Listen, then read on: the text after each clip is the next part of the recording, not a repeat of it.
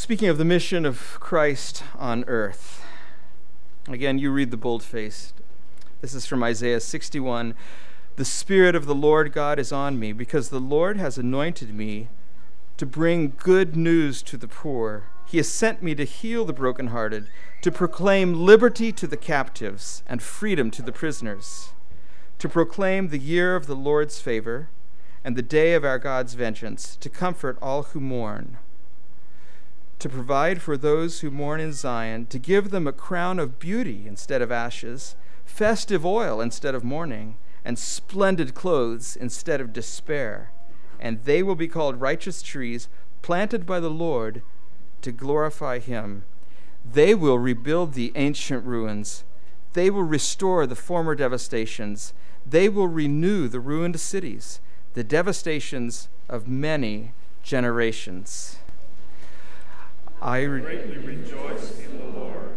I exalt in my God, for he has clothed me with the garments of salvation and wrapped me in a robe of righteousness. As a groom wears a turban, and as a bride adorns herself with her jewels. For as the earth produces its growth, and as a garden enables what is sown to spring up, so the Lord God will cause righteousness and praise to spring up for all the nations. Amen. This is the word of the Lord.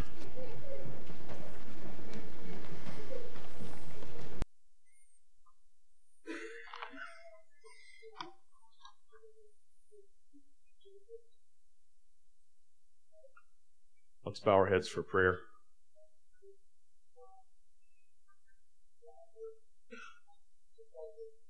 Father, in these last few moments, we've done a quick journey through the marvelous story that you are writing. From the glory, beauty, and goodness of your creation, we felt, we personally experienced the tragedy of sin, the brokenness and ruin that has come into our world because of our rebellion against you. But Lord, your marvelous grace has come to us in the incarnation of your Son Jesus. In his death and resurrection, you've made a way for us to be restored back to you. You've sent your Holy Spirit to make us alive, to be our guide, and to ensure that the work you've started can be completed. And Lord, we long for the day when all things will be made new. Some days we long for that more than others, but we long for it nevertheless. And during this Advent season, Lord, we encounter many people who want to celebrate, but the celebration is so shallow because they have yet to know the good news experientially in their own hearts.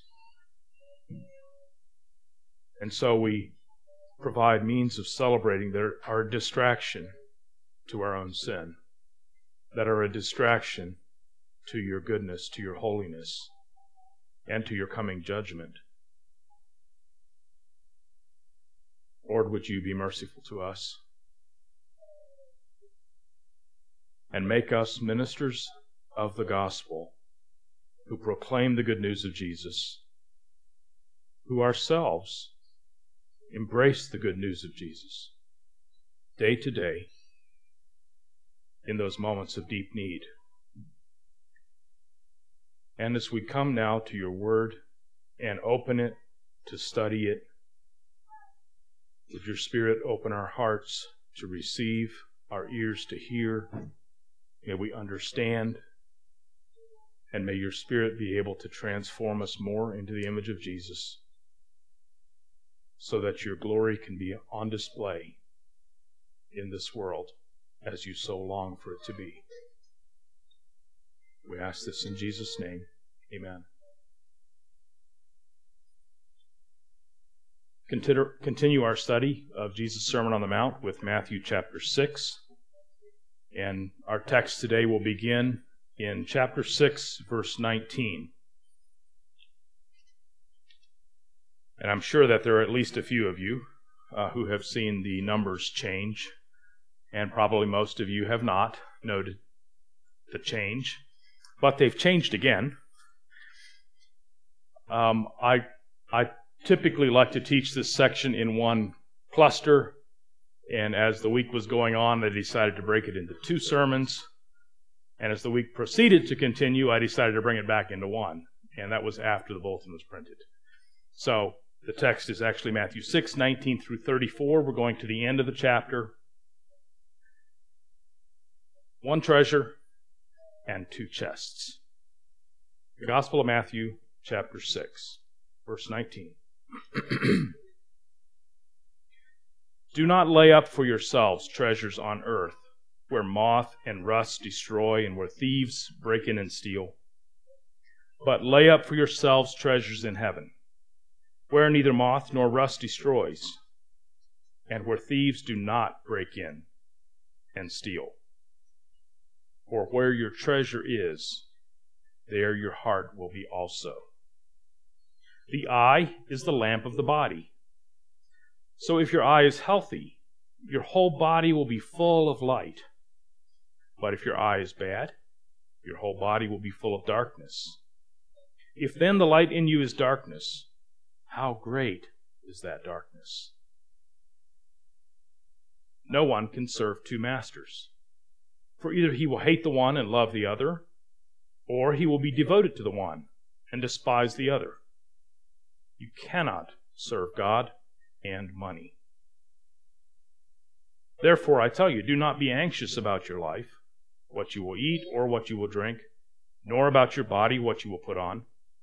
Is not life more than food, and the body more than clothing? Look at the birds of the air. They neither sow nor reap nor gather into barns, and yet your heavenly Father feeds them. Are you not of more value than they? And which of you, by being anxious, can add a single hour to his span of life? And why are you anxious about clothing?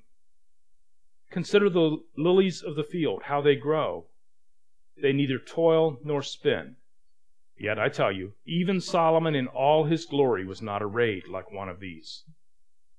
But if God so clothes the grass of the field, which today is alive, and tomorrow is thrown into the oven, will he not much more clothe you, O you of little faith? Therefore do not be anxious, saying, What shall we eat? Or, What shall we drink? Or, What shall we wear? For the Gentiles seek after all these things and your heavenly Father knows that you need them all. But seek first the kingdom of God and his righteousness, and all these things will be added to you. Therefore, do not be anxious about tomorrow, for tomorrow will be anxious for itself. Sufficient for the day is its own trouble. Thus ends the reading of this passage, the Word of God. And no doubt, most of you who are awake out there at least and paying attention got whacked somewhere. Most of you had a few questions stirred in your mind. Well, what about this or that? Jesus has a way in his teaching throughout Scripture, and I think particularly here in the Sermon on the Mount, of kind of cutting through all the questions and the complexities that we tend to throw up around issues. As a way of just kind of parting all that complexity, going right down to what we call the heart of the matter, pressing his finger on it, and saying, you know, this is the main thing. And he does that so effectively here in this passage. With some very direct commands. They're not suggestions. They're not offered up in some kind of hazy fog of ambiguity. No, he says, do not lay up treasures on earth. Don't do it.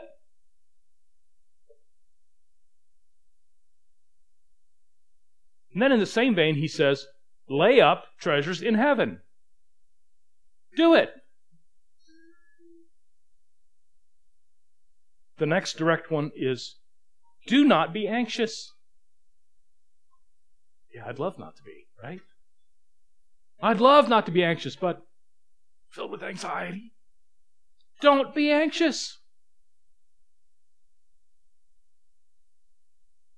And then, in a sense, kind of the capstone seek first the kingdom of God and his righteousness. Make that your first passion, your first love, your first and primary pursuit. Now, many people have wondered what in the world does Jesus mean by this? Don't lay up treasures on earth, lay up treasures in heaven. You know, when is the last time you, driving down the streets of Harrisonburg, saw the first bank of the kingdom of heaven? Or a brokerage firm that says Eternal Assets Investment Program? How do you know where the bank is, where the treasure chest is? And Jesus describes only two. He says there's, a, there's the earthy treasure chest, and you can put your treasure in there. And then there's this heavenly treasure chest, and you can put your treasure in there. And then this rather startling line that wherever you put your treasure, your heart's going to follow it. Now, I've I probably spent a few years at least teaching this, saying this wherever your heart is, that's where you're going to put your treasure. It's not what it says. It doesn't mean that there's not some truth to that, that you fund what you love, that you send money after what you love. That's why beef farmers are still doing okay because some of us still love ribeyes. We send our money that way. We, we channel our resources toward the things we love. We don't invest in things we don't care about. So there's clearly an aspect of truth to that. But what is also true, and Jesus makes unequivocally clear here, that is where you invest, where you channel your stuff, your heart strings are drawn to that. And he says there's only two possible places the earth and the heavens. One or the other. You can't have both. You can't have six treasures and allocate them three and three to be a balanced sort of person. Or four and two to be uh, super spiritual, or six and five and one to be really spiritual, really heavenly minded. He says essentially you have one. Because when you try to do this two treasure chest thing, manage two treasure chests, one of them's going to win out. And just because you've already decided to try two treasure chests means the stuff's already won. That's your real master because you can only have one master. You can't have two. There are days some of us feel like we have three or more. Don't. We don't. Got one. So there are these two treasure chests. And listen now to the qualities of these two investment opportunities.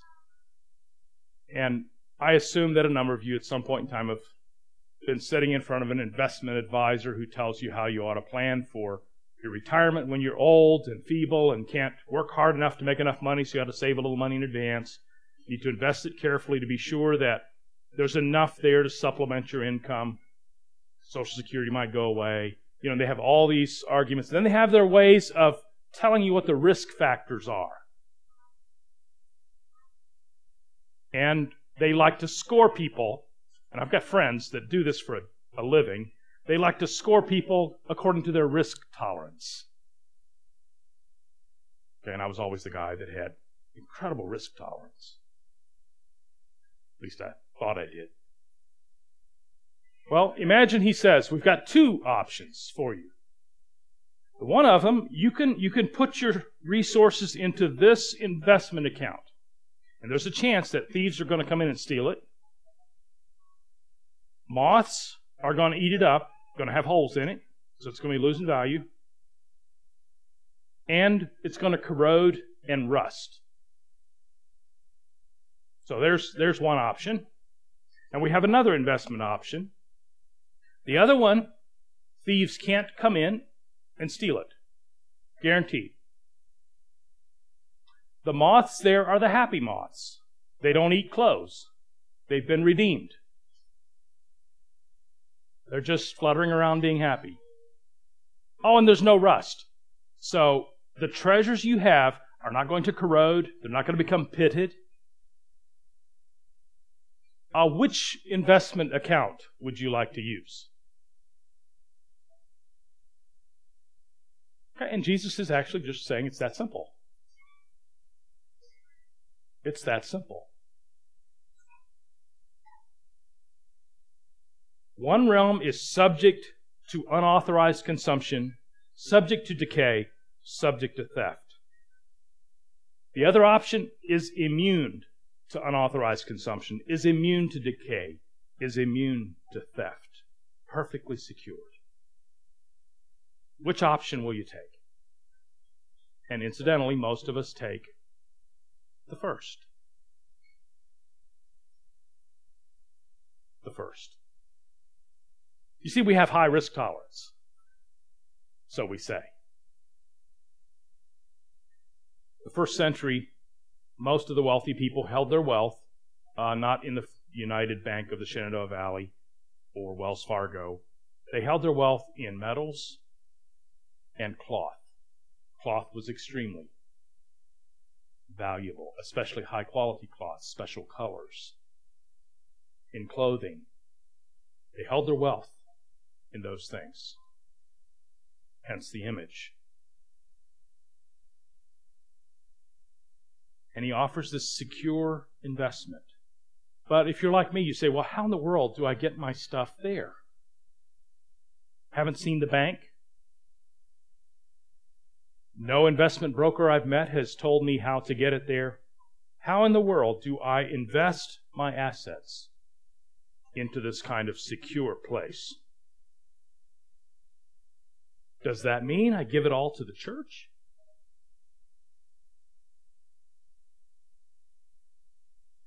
Does that mean I really shouldn't have anything except the clothes on my back, the shoes on my feet, and food for tomorrow?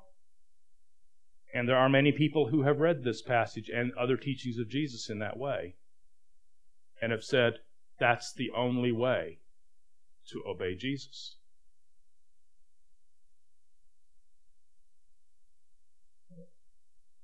And now it gets complicated. Or maybe it doesn't.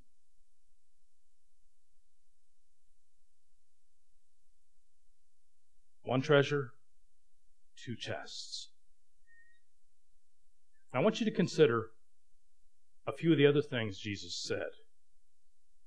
Right at the close, he wraps it up, and this seems to be the entire summation of what he's teaching. Seek first the kingdom of God and his righteousness. Everything else food, clothing, shelter, your health, your height, the quantity of hair on your head everything else finds its appropriate place if the rule of Jesus is first. If you make stuff your master, Jesus is gone. He's out. And this, the ESV here uses the term money. You cannot serve God in money. Uh, the old word in the old versions is mammon. Includes much more than just money. It's your stuff. Your stuff. Your books, your stamp collection, your coin collection, grandma's dishes, it's your paycheck. It's the house you live in. It's your car. It's it's your stuff. It's the stuff you can be anxious about. It's the stuff you can be worried about. Because you see, stuff, and particularly some kinds of stuff, has the potential of deeply impacting your quality of life. And the absence of certain kinds of stuff has the potential of deeply impacting the quality of your life. It makes life miserable. It makes life hard.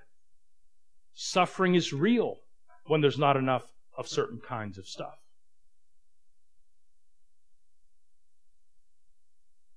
So we begin to ask the question how in the world do we find our way through this? And Jesus gives us basically three tests. The first test is the generosity test.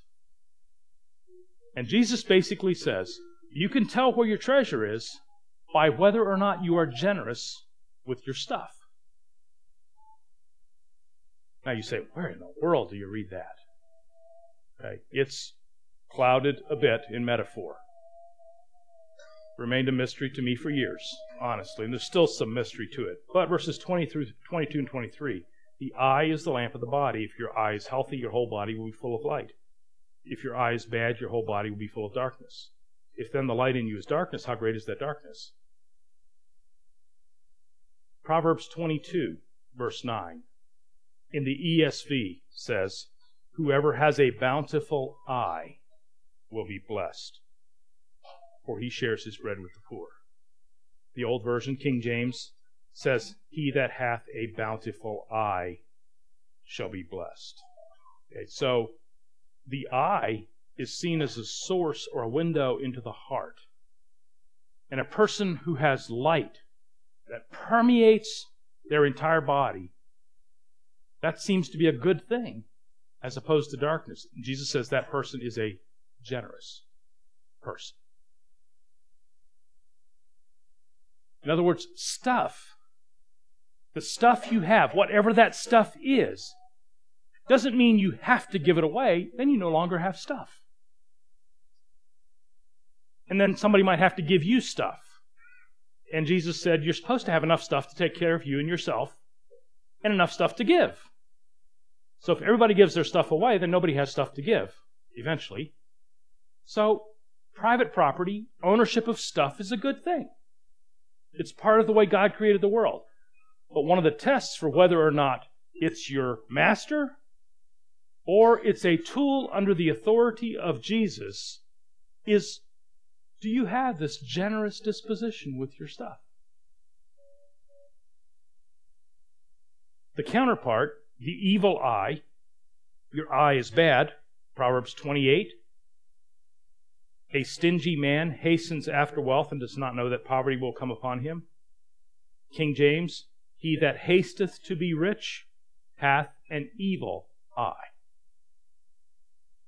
And you see those two terms appearing, and many scholars say that that was the language of greed, stinginess, versus the language of generosity.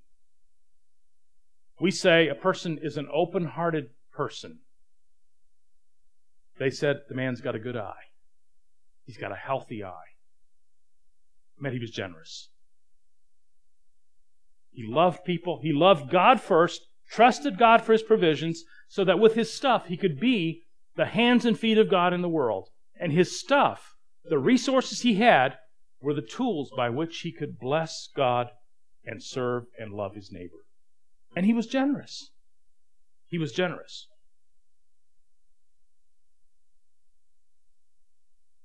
The Apostle Paul understands Jesus' teachings precisely in that way. And read here from 1 Timothy chapter 6. And remember that the Apostle Paul, and the way, the way I read uh, the pastoral epistles as a pastor, is that here you have a man who encountered Jesus personally, though a bit belatedly, as he says. But he encountered Jesus personally. He received the gospel, the good news of Jesus, directly from Jesus himself as an apostle.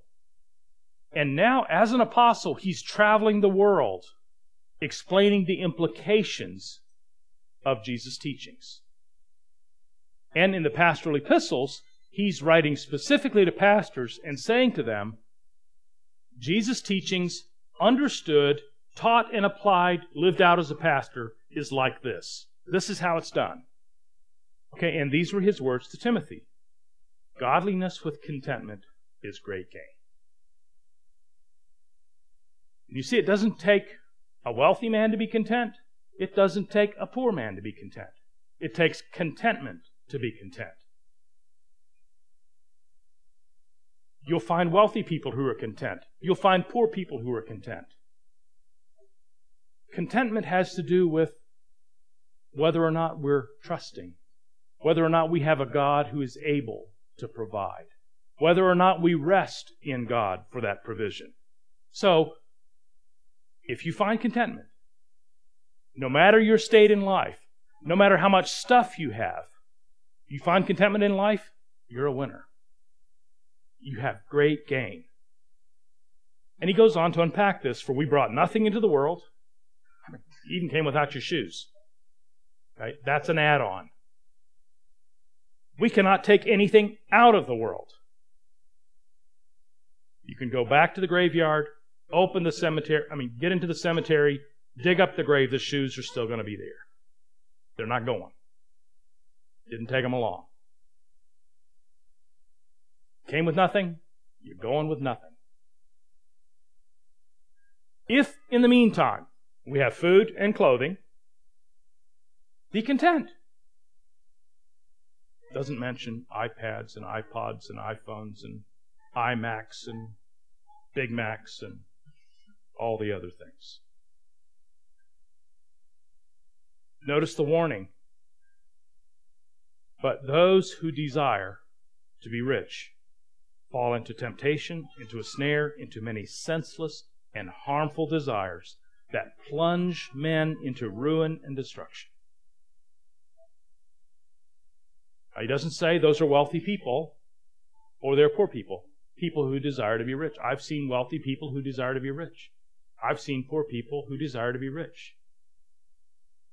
And this, this love of stuff, this love of having stuff, Paul tells the pastors, warn people about it. It's corruptive, corrosive, and destructive. You love stuff, you're going to be in a heap of trouble. Not the least of which is you're going to worry about it. You're going to be anxious. He goes on, for the love of money is a root of all kinds of evils. It is through this craving that some have wandered away from the faith and pierced themselves with many pangs. Picture of tragedy. Rooted in a love of stuff, loving stuff. Treasure chest on earth, all the stuff packed in there. The outcome, even in this life, is problematic. A few verses later, he tells Pastor Timothy, Now I want you, you likely have a few wealthy people in your church. And in the early church, there were not many. The church was comprised largely of the poor, the destitute, the people with nothing. But there were some very, very wealthy people in the church, but very few.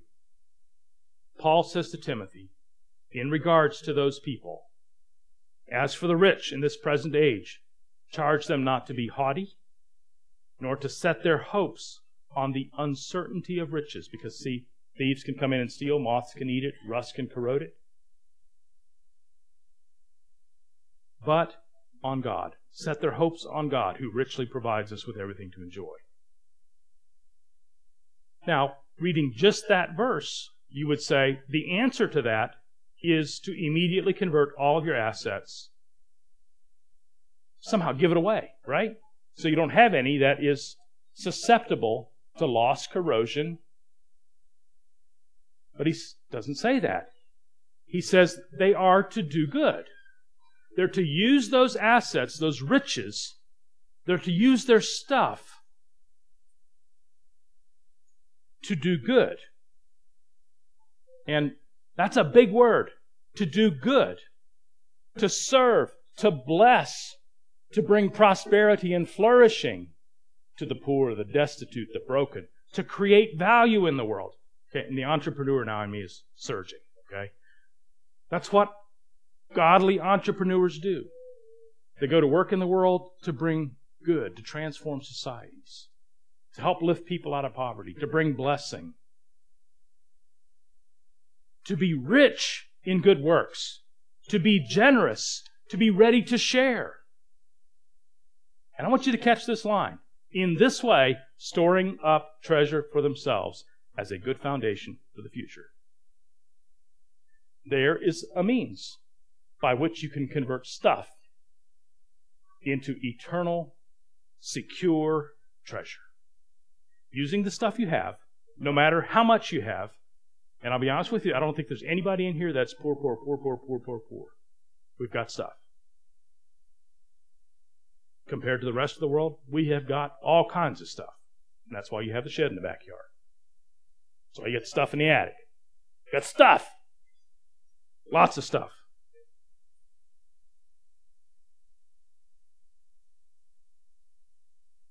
Why do you have the stuff? To what purpose do you have the stuff? If your heart is set on it, your hope is set on it. And it's not stuff that you hold because of the, it advances the good ordered by the kingdom of God. You're going to find yourself anxious about it. You're going to find yourself enslaved to it. You're going to find out that it's your master. And you're going to become greedy and stingy and grabbing and grubby fingered. And if you're not generous, you're anxious, says that's an indicator where it is. It's in the treasure chest of the world. It's in the wrong place.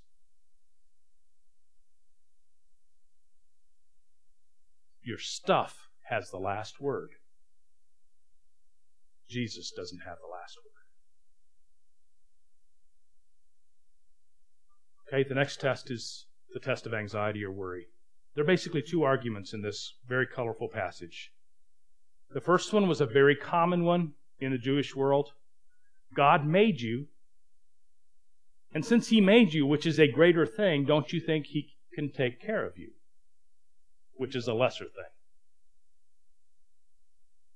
Would you rather try to take care of something or make something when it comes to people? Or computers? Or you name it. You see, the making of it is something much greater, takes much greater resources, capabilities, insight than taking care of it. Now, taking care of it could be problematic sometimes. But the argument is God made you. You think He can't take care of you?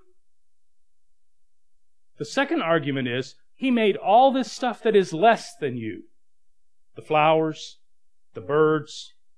He made all that lesser stuff and he takes care of it, doesn't he? If he takes care of what is less than you, don't you think he would take care of what is more than that? So he argues both directions. Listen, there's no logical reason, he says, that you can't trust God to take care of you. Now, some people have read this to say, well, then I ought to become like a lily of the field. Sit out in the middle of the field, enjoy the sun, or on the beach, as the case might be, and just sit there and enjoy and say, okay, God, ready for my lunch. Okay, God, ready for change of clothes. Nothing happens.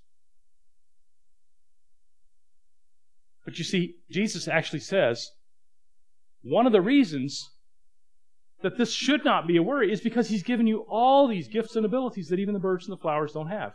You can sow, you can cultivate a crop. You can harvest a crop. You figured out ways of gathering stuff into barns. You figured out ways to put food on your shelves and in crocks and in freezers. You figured all that stuff out because you have the image of God dwelling in you. And so you can contribute incredibly to this whole process. Unlike the birds, a few of them try it, a few squirrels try it, they store a few things up.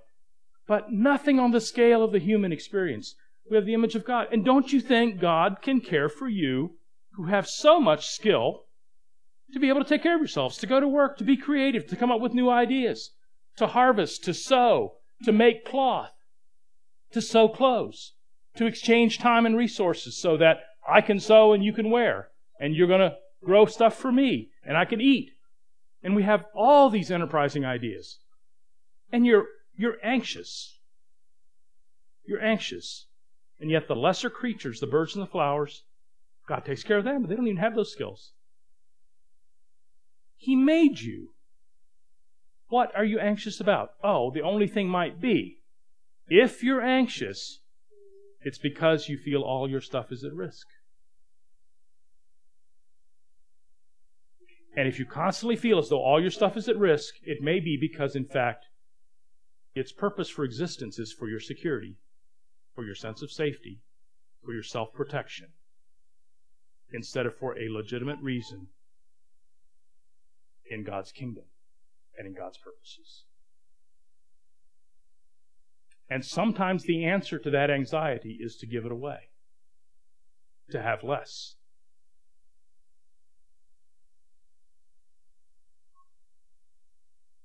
Sometimes. It's not the only answer. You can also repent. But sometimes God calls people, his people, to give their things away so that they learn to trust him. He always calls us to be generous. And if you can't pass the test of generosity, you can't pass the test of mastery, you will whack into the test of anxiety. And when you become anxious, God invites you to realize He made you, He loves you, He cares for the birds and the flowers, He can take care of you. Do what you can.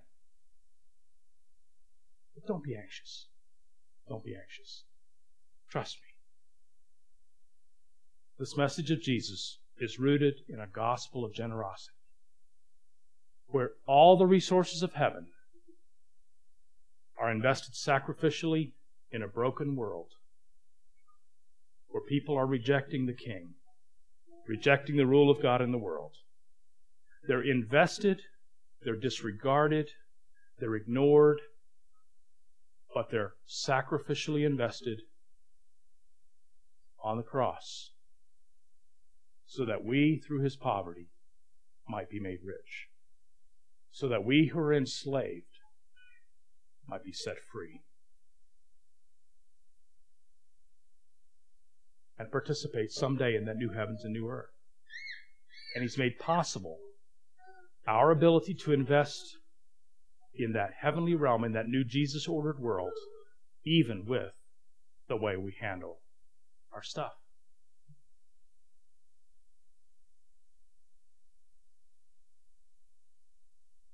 Whether you are a wealthy person with a lot of stuff under management, and you're faithfully working to create value in the world that brings blessing, or whether you are relatively poor with what feels like almost no resources to leverage, scarcely enough to survive. Jesus' words to you are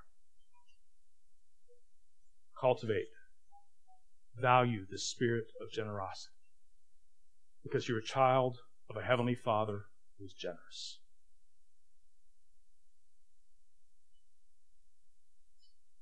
In conclusion, there is a way of viewing and using your stuff that seeks first the kingdom of God and his righteous order of things.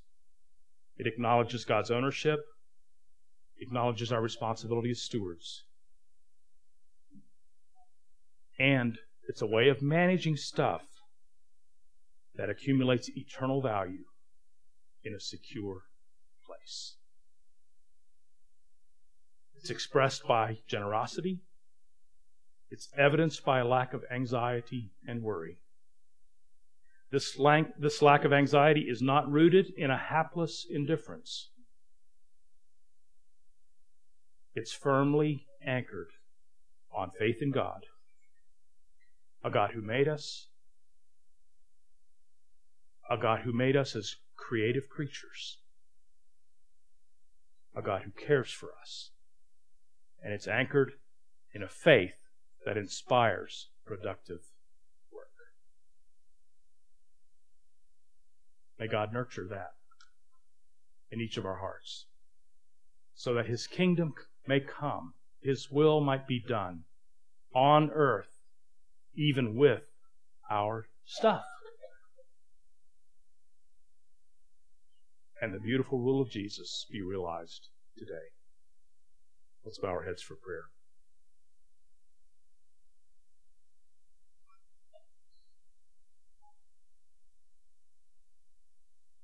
Father, it seems at times most remarkable that we choose the less, the lesser rather than the greater. We value the lesser rather than the greater. We value stuff more than you and so get our worlds all disordered. And we face periods of intense anxiety and worry. It's all because we're valuing the wrong things.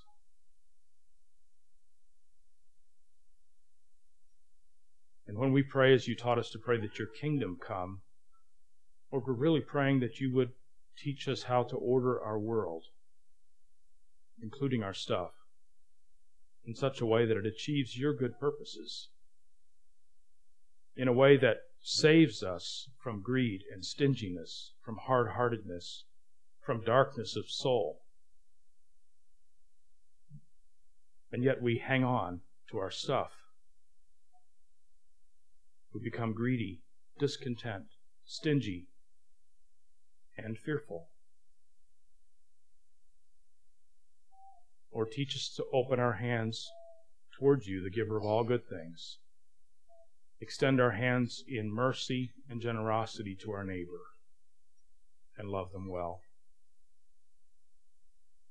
We might do this for Jesus' sake. Amen.